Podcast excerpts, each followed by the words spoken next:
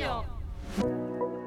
こんにちは。本の連編集部のおじいです。入れようこです。はるにゃです。はい。本の連ラジオでは5冊の本を介して一つのテーマを毎回掘り下げていきます。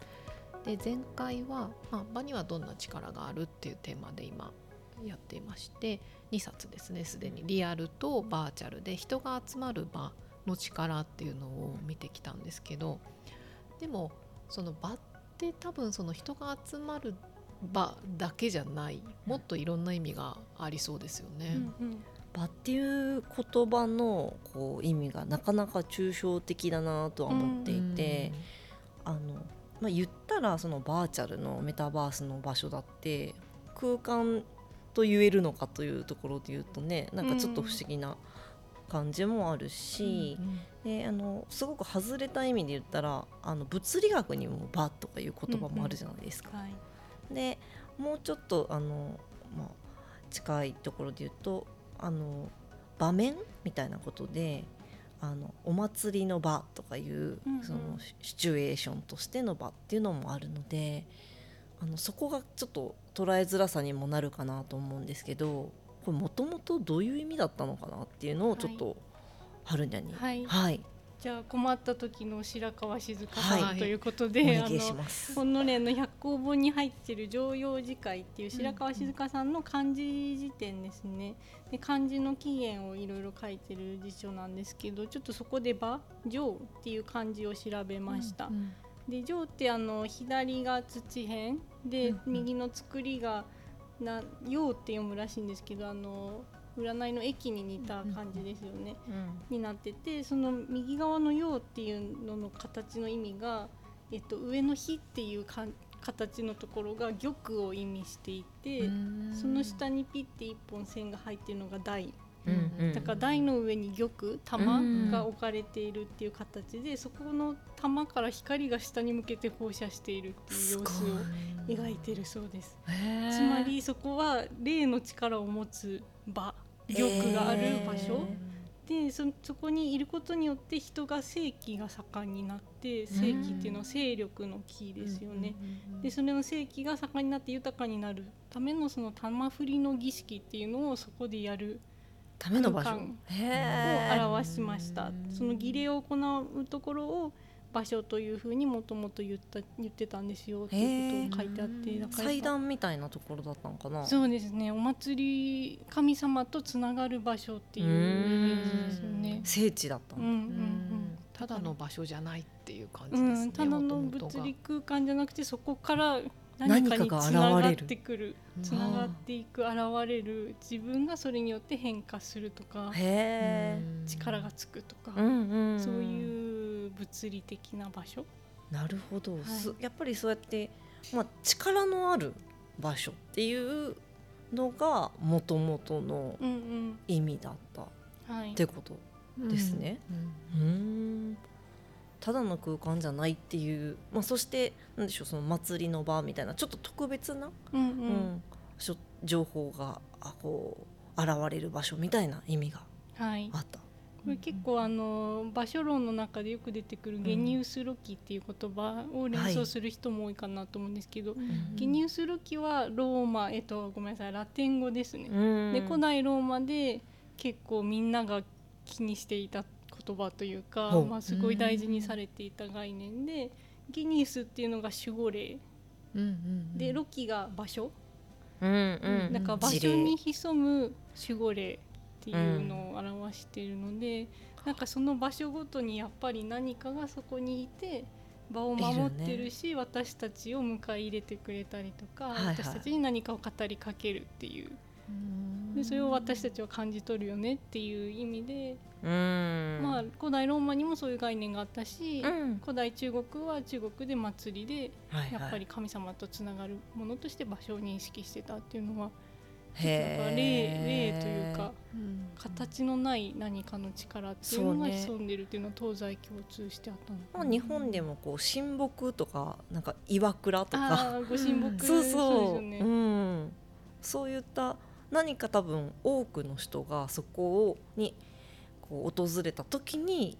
神々しい気持ちになるっていう場所って、ね、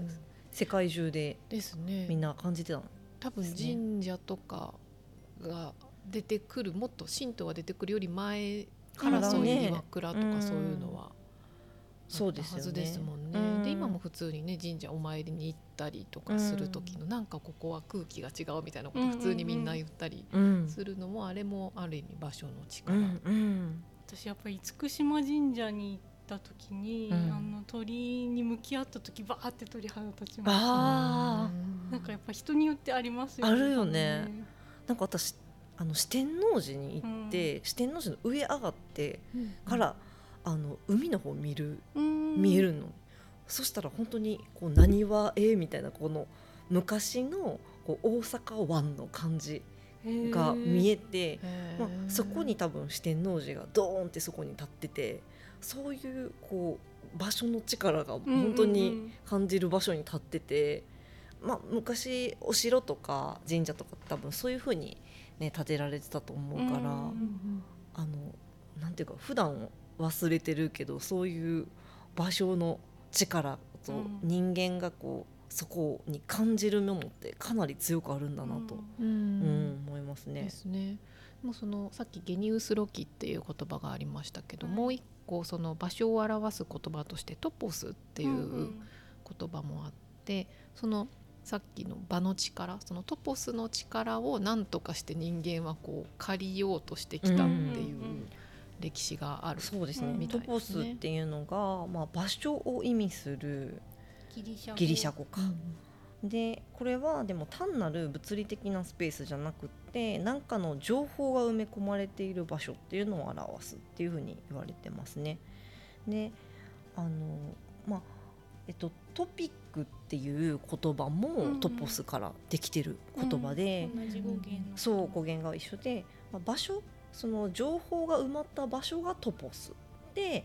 えーそこから引き出される情報がトピックっていうので、まあ、編集工学的に言ったら鍵と鍵穴みたいな言い方をするんだけども、まあ、その訪れる人が鍵穴をあの鍵を持っててそこでカチッと開けると情報がこう現れるみたいなイメージ。うんうん。であのそういうふうに捉わ捉えてたので昔の、まあ、西洋だとそれを利用して記憶術みたいなものにも使われてたっていう歴史がありますね。うん。だからトポス論はアリストテレスに始まるっていうかなり歴史の深いうん学問的なものですね。う。ん。はい、ということで今回がそのものズバリですね「トポスの地」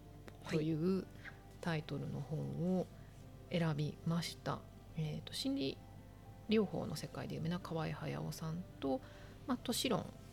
の学者である中村裕次郎さんの、まあ、対談うん。を収録した本なんですけれども、そう河合駿さんなんですよね。はい、うん、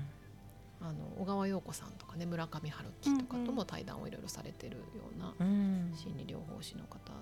ですうね。ん。はい。はい。この「トポスの地」っていう本を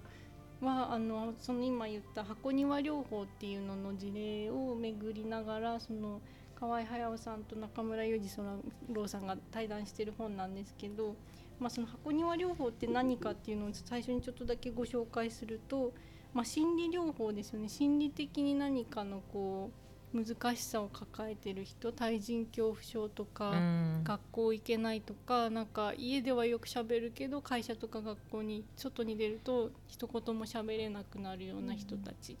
でそれって別に身体的に何かを治し治療していく物理的に治療できるわけじゃないけど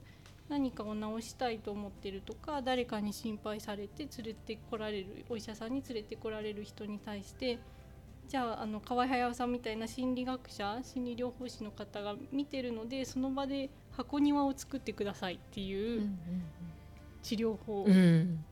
という不これサイズ思議な、感どんなもんなんですこれサイズ感でも結構大きいですよね。うん割と正方形のな1メートルないぐらいなんですかね。そうほんまに普通の箱うん。渡されて、箱と土みたいな。砂をその砂中にを使うんだよね。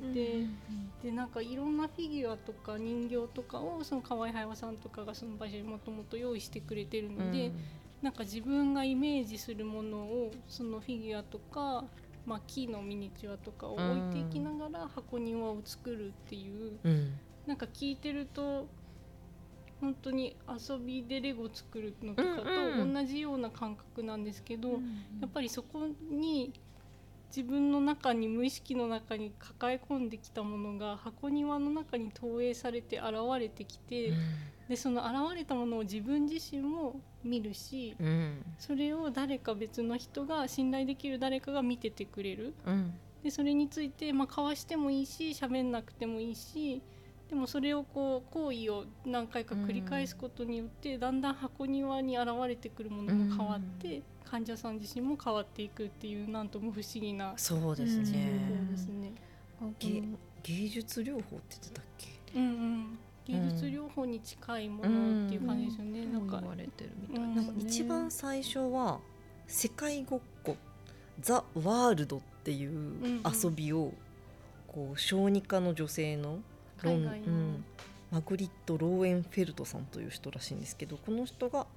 えー考案してもしかしたらこれがこう治療っぽく使えるんじゃないかっていうので、うん。カウフさんカルフさんっていう人がこうどんどんと、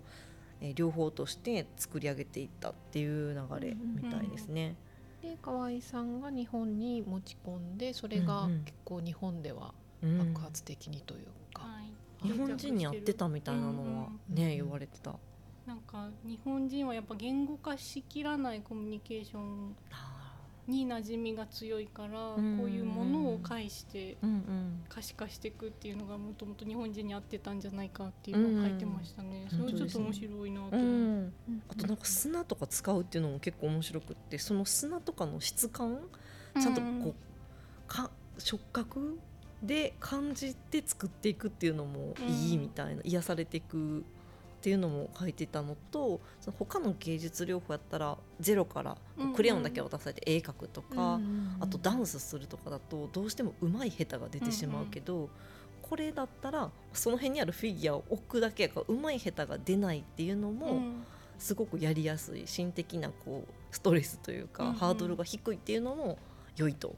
いうことですね。はい。うん。ちょっとこの箱庭のね作品が写真付きで本の中ではいっぱい紹介されてるんですけど、ちょっと私たちが特に印象深かったのを何個かご紹介できればと思うんですけど、ん私この小学4年生の男の子はい。が作った箱庭なんですけど、もう本当に正方形の中に砂がバーって敷き詰められててその中に檻動物園の檻みたいな囲いが2つ置いてあるんですね。でその中に1個の檻には象がたくさん入っててもう1個には羊っぽい動物がたくさん入ってでみんな檻の中に閉じ込められてるんですけど、まあ、この子はやっぱり潜在的に能力がすごく高いはずなのになんか学校の成績があのうん。異様に低いっていうので、うん。まあ、多分お母さんとかが心配して連れてこられたって書いてたんですけどなんかやっぱそういう子が箱庭をこういう場所で作るとなんかこう閉じ込められてるっていう光景がまず生まれてきてただこの子がその1週間後かなもう一回来てもう一回箱庭を作ったんですって。うん。うん。でそしたらこの時に最初に動物たちが閉じ込められてた檻から、うん。象が檻を倒して逃げてくっていう作品おーに変化してる、でそしたらなんかその子自身もやっぱ学校で自分の言いたいことを言えるようになったりとか変化してたっていうのがあってその箱庭に出てくるものの変化と自分自身の変化が連動していったへえ面白かったへえ私がうえーって思ったのはこれねあの一連の4枚の写真でこう、はいあの終えるんですけども、うん。まずあの特徴としてはみんな水を使ってる風な感じではあるんですね。うん1枚目はこれは何？入り江みたいなうん。感じ。ビーチっぽい感じですよね。ビーチっぽいところに、まあ、馬とかね車とかこういて一見楽しげなこう入り江な感じで、でもこう入り江のところになんかねなんか塀みたいなのがちょっとあってうん水がこうせき止められてるんですよね。うん2枚目はまあなんだろうあほとんどが砂のビーチみたいなところでうんこう人々が向き合ってますみたいな。で3枚目がこれは池なんですよね。うん池にあの橋はちょっとかかってってであの鳥がいますみたいな感じで4枚目も池なんだけれどもなんかこう端っこから端っこまでか川っぽくなってるという感じなのかな。これ川かな、4枚目は。でこれは何がどうなったのか私には一瞬分かんなかったんですけど解説を読むとこの人のテーマがなんか水が流れないっていうテーマがずっとあったっていうのが分かってきて、その最初の入り江にしてもあの池にしてもどうやら水がそこにあるけれどもずっとそこに溜まっちゃってる状態。うんうん。だけど4枚目の川になるみたいな状態になると最後に水が流れたっていう風になってこの人の症状は実は過敏性大腸症候群で大腸の中をうまく流れていない。それが流れていくようなテーマで作品を作ってたっていう。うんなんか結構びっくりお腹に詰まってる水っていうのがここに表現されてたんやと思って。それが池とかね、うんそう湖になってという象徴に川なるっていう、流れができるっていうのは、でなんかこう私勝手なイメージでそのやっぱ脳とあの体と心とか脳とかをちょっと分けて考えてたんだなと思ったんだけど、その普通そのなんだろう脅迫観念に駆られてる人とかがこう、檻のな檻とかをこう作るっていうのは結構イメージしやすいんやけど、お腹のその大腸とかの症状までこう現れるっていうのが結構すごいびっくり。ううんうん。うん。んなんかそれがシンボル化されるのそうもまたそうそう。面白いですよね。うん。そのシンボル化の能力をこう私たちはこんなにも持ってるっていうのに結構びっくりしてそのここにも本の57ページとかにも書いてたんですけどこう普通自分の中っていう自分の体の中は見えない。見えないけれども感じてる。うん。そういうふうに感じているものをいろんな形で外側に見える化して表現していくっていうことができるっていうのがこの箱庭の凄みですね。ですね。なんかそれに対して河合さんが、あのある意味そのその人の持ってる病っていうのがファンタジーとも言えると僕は捉えてるっていうようなことを言っててそのファンタジーを自分が一回外側に置いてみることでうん。客観的に捉えることができるんだっていうことを書いてますね。すごいさっきの「ザ・ワールド」っていう言葉があったけど本当にせ自分たちの認識する世界の中に私たちが生きてるってことですよね。うん。でもそのさっき大腸とか流れみたいな話がありましたけど、その一回外に置くときにその必ず横に、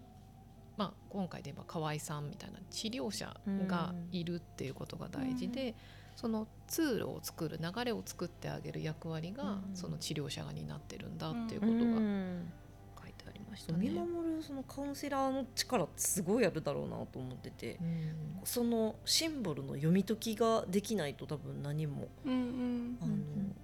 これは何を表してるんだろうっていうのはある程度ね多うん。分見る人が分かってないとだと思うので、あのこの河合さんの凄さを感じるなっていうのを思いましたね。まあ、やっぱそれがで出てくるためにも、うん。この人なら信頼して見せられるっていう、うん。まずそこのハードルを超えなきゃいけないですし、うん。なんか一人で箱庭作っても多分こうはならないと思うので、なんか誰かがいてくれて一緒に乗り越えてくれるっていう気持ちがあって初めてやっぱり内面の奥深くが場に現れてくるっていうう理想ですね。そうですね。そこについても結構面白いなと思ったのがあのこれ今春にゃも言ったように自分の部屋で一人でやってもあうん。んまり効果がなくって、うん。この自分の家と離れた場所にわざわざ通ってくる、うん。でそこで他者である、まあ、河合さんのような治療者と一緒に箱庭を見ている場で作っていくっていうことが大事なんだってその通ってくるっていうことが一種の通過儀礼になっていて、うん。そのイニシエーションを経て自分を客観的に見ていくっていうことが可能になっていくってことが書いてあったんですよね。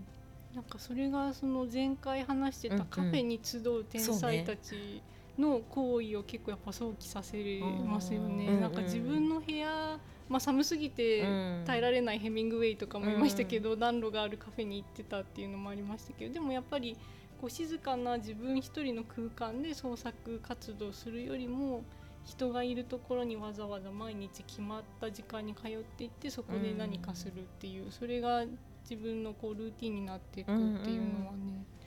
そのなんか通じる。そうね。そのじ自宅でリモートワークやるのとオフィスでやるのとの違いっていうのは、本当にそこの場所の違いだけじゃなくて通うという行為が何かを、あの意味をしてますよね。うんその間に切り替わるものがやっぱりあるんですうんうんね。うんそうですよね、うんあのたくさんの私ってありますけど、うんそこで一回通ることで何か着替えたあ瞬間みたいなのうんうがん。あるのかもしれないですうね。ん。だからそのなかなかいろんなところに通っても治らなかった人が別に治療者が治そうとしなくても治っていくっていうそのことの一個理由としてその通過してくるっていうことが一個大事うんなんでしょうね。なんかあの前回前々回かなボディシェアリング話してた時にあの細田守さんの「竜とそばかすの姫」の映画の話してたんですけど、なんかあれもやっぱメタバースの世界に入る話なんですけど、うん。映画の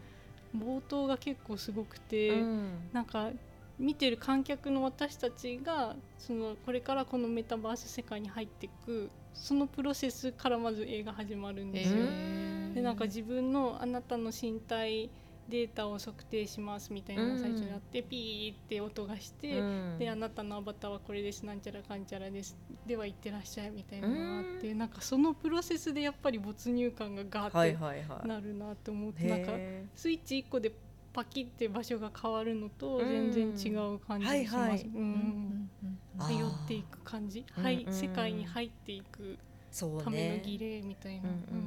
やっぱりこう玄関があっうんて、門があって、うんみたいなのが大事。大事。うん。にじり口をくぐって、違う自分になっていくみたいな。ちょっと話がずれるんだけど、このトポスの地の中でめっちゃ面白いなと思ったところがあって、この河合隼さんはこう箱庭療法の話をこう一生懸命あの教えてくれてでもう一人の中村裕次郎さんの方が哲学者の方なのでトポスあの箱庭療法と都市論っていうのをこうつなげてお話をしているんですけど、まあ、そういった中であのこう空間に関してのちょっと捉え方としてね書いてあったのがこう人はあの家を作り道を作り都市を建設してきた。これは人間が自らの行動や関係を空間化し空間化することで自己を表現する能力を持っていたことを示しているって書いてあってあのここで私が面白いと思ったのはこう先に空間があるっていうわけじゃなくって、私たちの空間私たちの行動行為が空間を作っていくっていう見方、うん。うん、だから家がある中に私たちがこう入るっていうなんかそういう世界設定を私たちは考えがちなんだけど、私たちの行動が家になってきたみたいな、うんうんううん。んその順番が逆だったんじゃないかなっていうふうに思って、まあ、そう考えると、まあ、場に自分が現れるっていうのは当然だし、まあ、自分が場にな場として出てるっていうだけの話なんかなって言って、捉え方が面白いなと。うん。あそうですね。なんかあの本の中でも確かにうん。こういう箱庭とか心理療法っていうと若干自分と遠いような感じがするんですけど、もうそうじゃなくてその万年筆一つホチキス一つ気に入ったものをみんなこう選んで,、えで気に入った場所に置いているわけであの大げさに言えば今や自分の机の周りに自分の城を作っているということが言えるっていうことを書いてあったりもして確かに書斎とか、うん。あの家の、まあ、台所もそうだと思いますし、うん。部屋の中に自分の状態とか好みって絶対現れてるはずなんですよね。うん。自分のその後っていうかね、うん。あの例えばあの靴下脱いだ後みたいなのとかそのでままの形であるとかありますよね。あ自分の足こういう形だったのあが そうそうあとなんか靴脱いだ後に私めっちゃガニ股なんですけど脱いだ靴で自分のガニ股さ加減を認識するみたいな。あでも脱いである靴の状態で急いでたかとか気持ちの状態も分かりますですねよわかる。そうそうそれがだから自分の状態を知るバロメーターにになっるなっててますよね。で靴揃えると気持ちもなぜか整うみたいなのうんうんがありますね。うん。そうそうだからほんまにあの私だったら忙しい時にはもうあの洗面台があの洗濯機とかにたまるみたいな、多分みんなそういう何か実際に外側から測れるようなうんうん。ものが現れてるかなと思あありうんですけどね。ね。私だと食器を洗いはするけどあの干すカゴの中にどれぐらい溜まってるかで自分の忙しさとこうう、ん。相対してるなっていう感じがありますね。うん。棚にしまう余裕がない時うん。うんとか洗濯物洗い物は一番わかりやすい。わかりわますよね。それをちゃんと先に先回りしてそっちを直していくと自分の方も整うんですよね。そうですよね。確かに確かに。でもそれをある意味あの結果として出てしまうものがそういうものだと思うんですけど、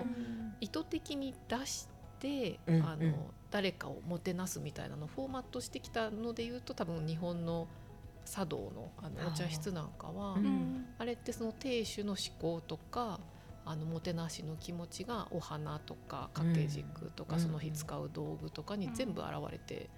いるって思うと、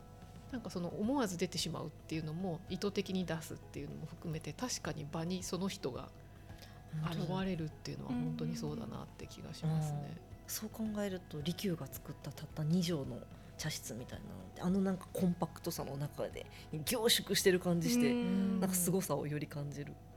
うん。なんか自分と対話する空間としてはうん。すごそうですよね、うん。凝縮されてるか。ら、広い場所で向き合うよりも、ね。うん。あの本当にもうお茶室なんかはもう文化として今体系だってますけど、うん。自分でもそういう場を作ることができるんだろうか、うん。自分が一番乗れる状態に持っていける場所とか、うん。心地よく過ごせる場所とか、うん。会話が弾むようなカフェみたいな場所とか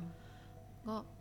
こう方法として何か作るうん術うんコツがあるのかなっていうのはちょっと気になりますよね。そうですね。じゃあそんなわけで今日の2冊目の本なんですけど「セルフビルドの世界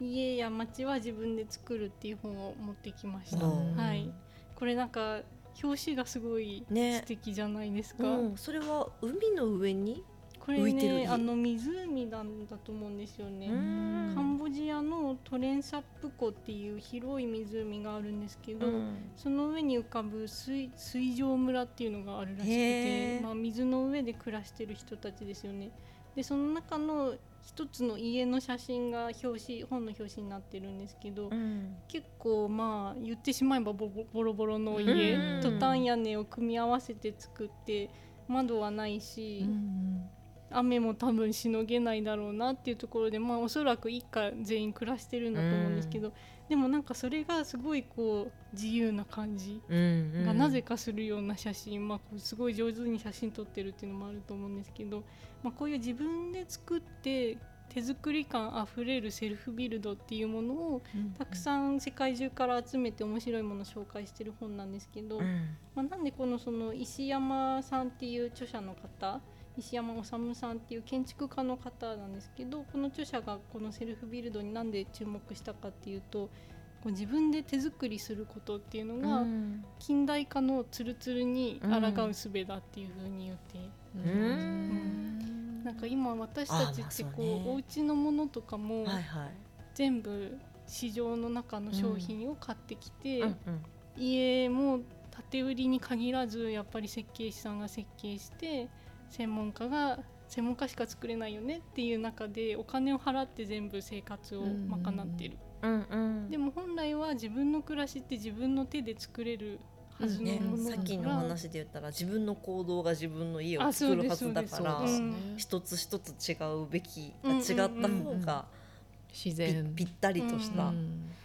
お家になるっていう。う。ん。うん。だからやっぱそれをツルツルのこう標準化された商品で全部賄ってしまうと、うん。やっぱり自分にもツルツル戻ってくるんじゃないの、うんっていう問題意識だと思うんですけどなんかそこで、まあ、全員そういう意識でセルフビルドしてるわけでは全然ないと思うんですけど、なんかこう楽しんで自分の場所を作ってる人たちがうん。結果的になんかすごい自由だよねっていう、何かの枠外。で生きてるよねこの人たちかっこいいよねっていうような本ですね。そうですよね。なんかその結果自分にとって心地よい場所を作った結果、それが他の人にも評判になって、うんうん。その街のこうサロンのようになった事例とかもあそうですね。書いてあったりして、なんか冒頭で紹介されてるんですけど愛おばさんっていうイニシャルですけど ある人の普通のねしおばさんなん？か どこのおばさんですか？どこのおばさんかわかん茨城県のあおばさん。日本人なおばさんだ。はい。うん。ごめんなさい。石川さんっていう名前だけど石川さんもしくは愛おばさんの小屋っていうのが茨城県にあるらしいんですけど、うん。まあ彼女は本当に自分の菜園あのちょっと農作業するような場所にすごい手作りのビニールハウス簡単なの作ったんですけど、でもなぜかそこが異様に居心地が良くて近所の人たちがどんどん集まってきていつの間にか地域のサロン化していたっていう。でその写真を見た全然こう別の関係ない方なんですけど C 君っていう人がその写真を見てあこれはまるでルノワールの絵のようですね。え そうなの？で C 君はなんか重度の身体障害を負ってて自分は外には行けないらしいんですけど、うでもやっぱそういうこうセルフビルドされた空間を見てなんかそのルノワールのこう日差しがたっぷり降り注いでいるような世界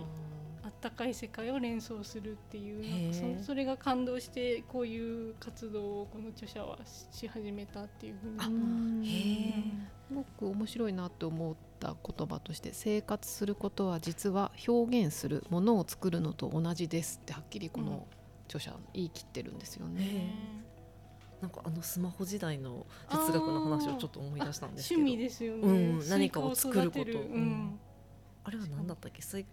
育てることによって自分はあの孤独を取り戻して、うんうん。自分として生きていけるみたいな話、うん。自分の孤独を取り戻すために何かを作る育てるっていうことが大事、うんうん。だから多分それも本自己当に表現。うん、自己表現であり単なるこう受動的な消費じゃない活動、ああそうですね、うん。消費者一辺倒になってるもんね、うん。そうですね。うん。消費でも生産でもない活動なのクリエイティブっていう言葉が割とデザインとか、うん。あのプロの仕事のイメージで言われがちですけど、本来は生活うんこそがクリエイティブなのだっていううんことなんですかね。なんか最近手作りしてます？手作りってする？手作り私シソガーデンを 手作りしたっていうか勝手に生えてきたからベランダシソまみれになってますけどうん。でもやっぱなんかそういう別の生物が生きてるとなんかやっぱ違いますよね。もうそうですよね。なんか私子供保育園やから、うん。なんかタオルをこういう風にゴムをつけてくださいとかお道具箱に布を貼って作ってくださいとか言われてえこんなん自分でやるんって思うねんけどうんそのぐらい自分でやれよともちょっと思いつつでも買った方が全然これ私1時間かかるからうん。時給に換算したらとか思ってメルカリ見たりもしちゃうんだけど。うんいやでもなんかあこれは多分普通はもうちょっと前の人たちはやってたよねと思って、うんそのいかに自分が何でも買ったらいいやって思ってるかっていうことを突きつけられます。うん、うんなんか本当簡単なものも作ることにちょっとハードルを感じてしまうよね。すぐにこう時間とお金で計算しちゃいますよそうね。買った方が安いとかうんお金で解決できるならみたいな、うん。そっちの発想になりがちですそうそうね。それがなんかまさにこの石山さんが書いてるそはい。の消費社はい会とか今の社会の抵抗手段としてのセルフビルドみたいなところそうですなんでしょうねけ。ど。ツルツルしてます。ううんうんでもただ単にこう面白い本面白い家が載ってる本なのかなと思ったらそういう近代化へのうんこう、なんでしょうあのアナキズうんムとしての、セルフビルドそう自分まで均質化しないようにするうん。一個の抵抗手段っていうことなんでしょうけど、でもその既存のその社会へのその抵抗としてアンチとして実際にその誕生して今や我々が当たり前に享受している建築様式っていうのが実はあるんですよね。それがあの日本人がもともとこう暮らしてきた和室は実はその既存の建築様式や、まあえー、と既存の体制に対するアンチから出てきたものでああの貴族への武家の抵抗の後なんですよね、あれってね。そうですね。その茶室の形とか、えっ、と鎌倉時代以降にできた広間とか座敷っていう様式がまあ日本の建築様式にあるんですけどそれの様式ができてきた起源をたどるともともと室町以前ですよね。公家中心の社会の中でやっぱりその身分によって空間の中で座る場所が規定されていたっていうのがあって公家はここに座る武士はここには絶対座れないとか、まあ、上座下座とかもいろいろ複雑なのあるんだと思うんですけどそういうのに対して、まあ、武士がどんどんこう力をつけていった時代とこう連動して自分たちも平等に扱ってもらえる空間が欲しいっていうのはまあ当然求め始める。でその中で出てきたのが正方形という空間の形。長方形だとやっぱり確かに位置がね。位置があるじゃないですか、ね、入り口に近いと今正方形はそれもあるかもしれないですけど、うん、短辺なのか長辺なのかみたいな、うん、でも正方形だとその中で車座になれるのででそういうこう武士のこうみんな丸くなって共に戦うとか遊ぶとかっていう発想から正方形の形が空間としてできてきてそれがだんだん和室様式に発展していた。へえ。そのフラットさを求めてたところから出てきたも形が正方形、うん、えー、面白い、え。ね面白いですね、うん、なんかそういうそのないものへの憧れ、うん。うん、こうだったらいいのにっていう気持ちからさまざまな建築その書院造り茶室、うん、LDK も全ては憧れから始まったっていうコピーがついてるんですけど「はい、憧れの住まいと形」という本が次3冊目ですね。うん。はい、憧れの住まいと形、はい、うん。まあ、これもね今のあの言った和室の様式っていうのが武士の憧れから生まれてきましたっていうようなそういう事例がたくさん紹介されている本で、まあ、他にも例えばインドのムンバイの近代ですねこれ近代の話で近代住宅の中でアールデコ様式が流行したらしいんですけどこれもその既存の今までの伝統社会に対する、まあ、アールデコなんでちょっと近代において今風とか新しさを感じるデザインが流行したっていうのはやっぱりインドもすごくカースト性が根強い国なので。カーストの解消とかあと女性が結構やっぱり家の中で虐げられるっていう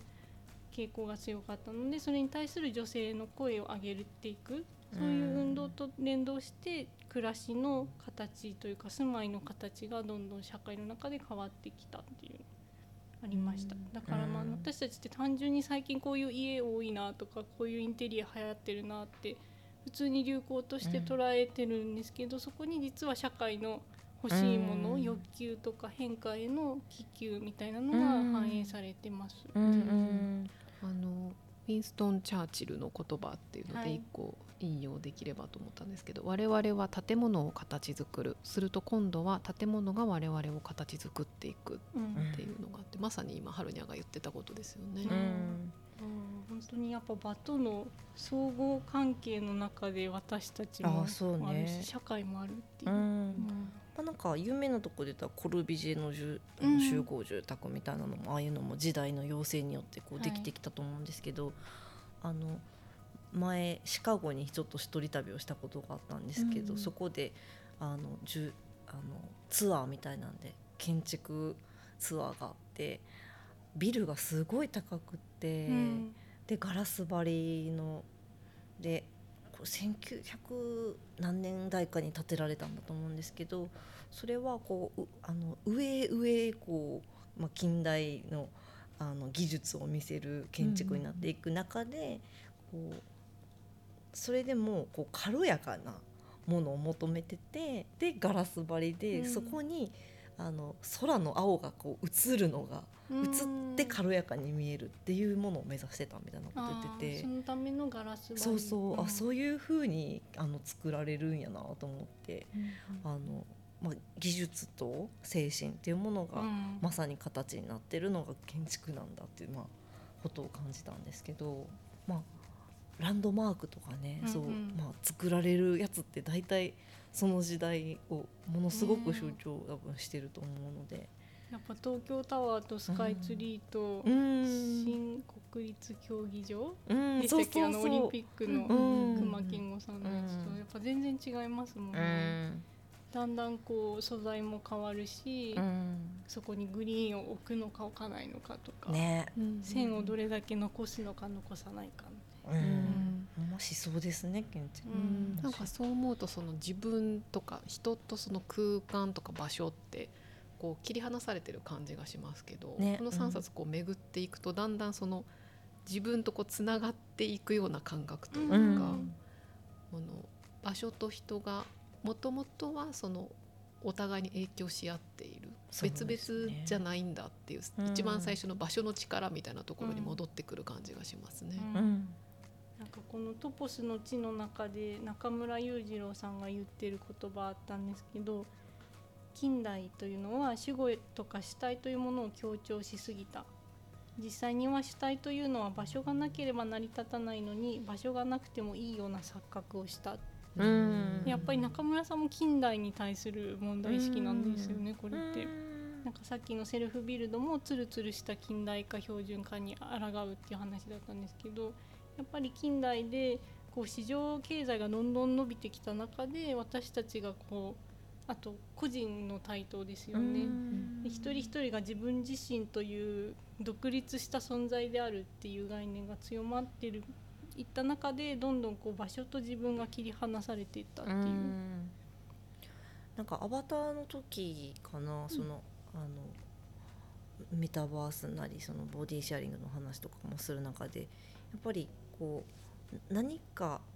あのこの時はこんな私、うんうん。この時はこんな私とか。じゃあ春菜と話してる時の私とおじいと話してる時の自私は違うものが現れるはずみたいなのはあったけど場所に対してもうんまさにそういう感じになって、そこの場所にいる私と違う場所にいる私は全然違うっていう捉え方が、そうですね。うんするとうん。なんか意識がこう変わるし自分をコントロールできる感じもしていいですね。うんやっぱ中村裕次郎さんって西田喜太郎のうんあの哲学すごい引いてたと思うんですけど、うんやっぱりその西田の言ってる述語的はい、自己うんか主語的自己じゃなくて私がいるの私っていう自己じゃなくて、いるの方の自己、どこにいる私なのかでうん。自分になってるっていう、うん。うん。なんか今こう話しててちょっとふと思ったのがその近代化の話の中でこれも多分トポスのうちに書いてあったと思うんですけど、うん。こう多分ブラジルかどっかの都市近代都市をすごい作る中でツルツルのその都市にみんなが意外と住みたがらなくって、でわい雑なこうそこからちょっと離れた場所みたいなところになんかこう掘ったて小屋みたいなところにうんうん。みんな逆に住みたがったみたいな話があって、そのなんか結局人間ってそういうあの表と裏どっちもないとダメというか表だけじゃダメで、うんうん。うんあの陰と陽どっちもいるみたいな。で陰にも惹かれるものがあるみたいなわい雑さっていうことが書いてあってそれが結構近代化へのこう対対抗というかできるものなのかなとふと思って、だだとしたらそのバーチャル世界みたいなこれからの場を考えた時にも、なんかそのツルツルじゃない場所をいかにデジタル上に作るかみたいなのが、あの結構キーかなと思って。それは面白いですね。ね、そう考えるとなんかニコ動とかのさなんかあいうーごちゃついてるやつが盛り上がってる理由もなんかうん。わかるなみたいな、確かに、うん、思いました。あそこに綺麗な言葉しか流れてこなかったら何も多分面白くないですもんね。そうそうそううん。うん、ごちゃってしてるのが、うんうんうんざ雑多な感じって大事ですね。はい。うん、でもそう思うとさっきのその建築の歴史がないものをこう求めてうん。新しいものが生まれてきたっていう歴史だと思うんですけど、うん。何か2人今自分の生活空間にない憧れのものとか場所とかありますか、なんかちょっとふと思ったのは、壁のない空間？ほなんか逆にあることがないことになってるみたいな感じなんですけどなんか区切りが絶対あるじゃないですか。で、う、うん。空間を区切って部屋にしていくうん。と思うんですけど、うんうんうん。で今ってなんか扉とかも全部閉めれて部屋が間られてるっていうの普通だと思うんですけど、まあうんちょっとオープンになってるところもあるかもしれないけどなんかでも外の空間と家の中って絶対区切られるじゃないですか。なんかそこをなんかマージしていくような形があっても面白いのかなって思ってます。昔でいう縁側みたいなあ場所ってことですかね。かもしれないですね。だからああ、んそうね自然の環境とうん。自分の場が縁側でつながってるみたいなイメージ。もう確かにコロナ禍であの外出自粛だった時にみんなベランダをいかにうん。うんうん外化すこうというか、うん。そこにあー確かに。こうお子さんがいる人はテント張って、うん。その中でこう仮の外うん。ライフを楽しうんむみたいなことやってたと思うんですけど、ベランダでマラソンしてる人とか動画バズってましたもんね。なんか えこういうあの機械でいや多分ベランダを何往復もして今何キロ走りましたもん。ごい海外の人だとめ思います。っちゃ狭いけど でもやっぱ外は必要だったっていうのは、なんか特にマンションで暮らしてるとアパートとかマンションで暮らしてると思う。うん今こもることは簡単ですもんね。ねえそれこそスマホの中にも永遠にこもってられるから。そうですね、うん。あれはなんか自分の部屋を常に持ち歩いてるような感じですよねね。これなん。どういう質問でしたっけ？ないもの。ないもの。ないものね。いやなんかちょっとうんあのそのわい雑とかあの陰と陽みたいな話をちょさっきしたからかもしれないですけど、なんか暗い空間みたいなのがあってもいいなみたいな気がちょっと自分しましたね。のその住まいだったりとか。なんかこう多分住居の最初ってあのホラー穴とかじゃないですか、うん。なんか暗い中うん。で自分の内面とこう向き合うみたいなのもありそうだし、暗いから見えてくるものありそうやなってなんかちょっと思って、それなんかすごいうん昨日のあのメタバースの世界2.0の話してた時に、うん。なんかあの本読んでて一個すごい違和感だったのはやっぱ視空間で世界がああそっかそっか。基礎づけられるってあいうー。なんかビ視野ジュアル。が大事うん。うん。ビジュアルで基本世界は成り立つよっていう発想が、うん。まあ今の時点のメタバースだと多いと思うんですけどでもなんかその視視感覚、うん。見る情報、目から入る情報を遮断した時に現れてくるものって絶対ありますよね。うん。そうですよね。多分箱庭も手触りがあるからうん。触って作るっていうところの作用って大きい気がしていて、うん。あのトポスの地でも世界というのはもっと手触りを持って捉え得るものではなかろうか、極端に言えば我々が自分の周りに集めてくるいろいろなガラクタから出来上がるコンフィギュレーションなのではないかっていうですよね。ねなんか最初のゲニウスロキとかもあやっぱ見えないものですしね。なんかそのアルタミラの洞窟がじゃないけど、うんうんうんやっぱ一番最初ってそういうところから何かが出現してる感じするから、うんうんそう何か暗い場所あでもそれすごく面白いと思います。あのね職場でもうん暗い場所ってないじゃないですか。うんなんか作ったらそねれはそれで 新しいですよね。職場のあり方になるかもしれません。うんい。なんかみんこう多分聞いてる人も何か自分のうんうん部屋にもう一部屋プラスするとしたらとか考えると面白そう。ですね。うん今はないけれどもあったらいいなと思ううものとか、んなくなってしまったものとか。うんうんですね。の中にまた自分が力を得られるような場所のヒントっていうのがうんあるかもしれないですよね。うんなんか会社の中でどういう部屋空間があと一個ああるといいですかっていう話すると、うんうん。なんかその組織の中の内面奥深くに隠された何かの無意識的欲求が出てくるかもしれない。それぞれの課題とかが案外、うんうんうん。うんうん。掘り起こされるかもしれないもっとこういう付き合い方本当はしたかったとかが多分場の話すると出てきます。できますよね、うん。多分パーテーションのちょっとした高さの加減だけでも全然変わったりしそうですしね。いや直接そういうこう心理的な話を直球でするんじゃなくて、場所の話を返してみるっていうのがなんかうん。コミュニケーション良さそう。ね、うん。良さそうですね。はい、ぜひなんかあの本の連打なって囲んでそういう話とか生まれたらいいですよね。はい。うん。私も本の連編集部の部室を妄想したいんですけど。あいいね。やってほしい、ね。というか一緒に考えたいです。考えましょう。死者をまずね長崎に作る。長崎支社を物質化する。うん。はい本の連編集部の聖地になるかもしれない。そうですね。はい。でまあ、今のだと部屋の中をどうするとか職場をどうするって話があったんですけど、その意外とその人が影響を受ける環境って室内や建築だけじゃないよなっていうところも、うん、あの3人でもともと話していて出てきたようなところだったりしたので次回ですね今度は人が影響を受けるその環境をもっと広く捉えたテーマで考えていきたいと思います。春のテーマは何でしょうか、はい、えっと環境問題何が問題という旧日球大の話になりますが、はい、大きくなりますが、はい、まあ、それをこう自分の、ね、場の感覚とか場と自分の関係性も、とも紐付けながら、地球大の視点を持って考えられるといいなっていうようなテーマですかね。はい、というわけでまた次回お会いできればと思います。はい、はい、今回もありがとうございました。ありがとうございました。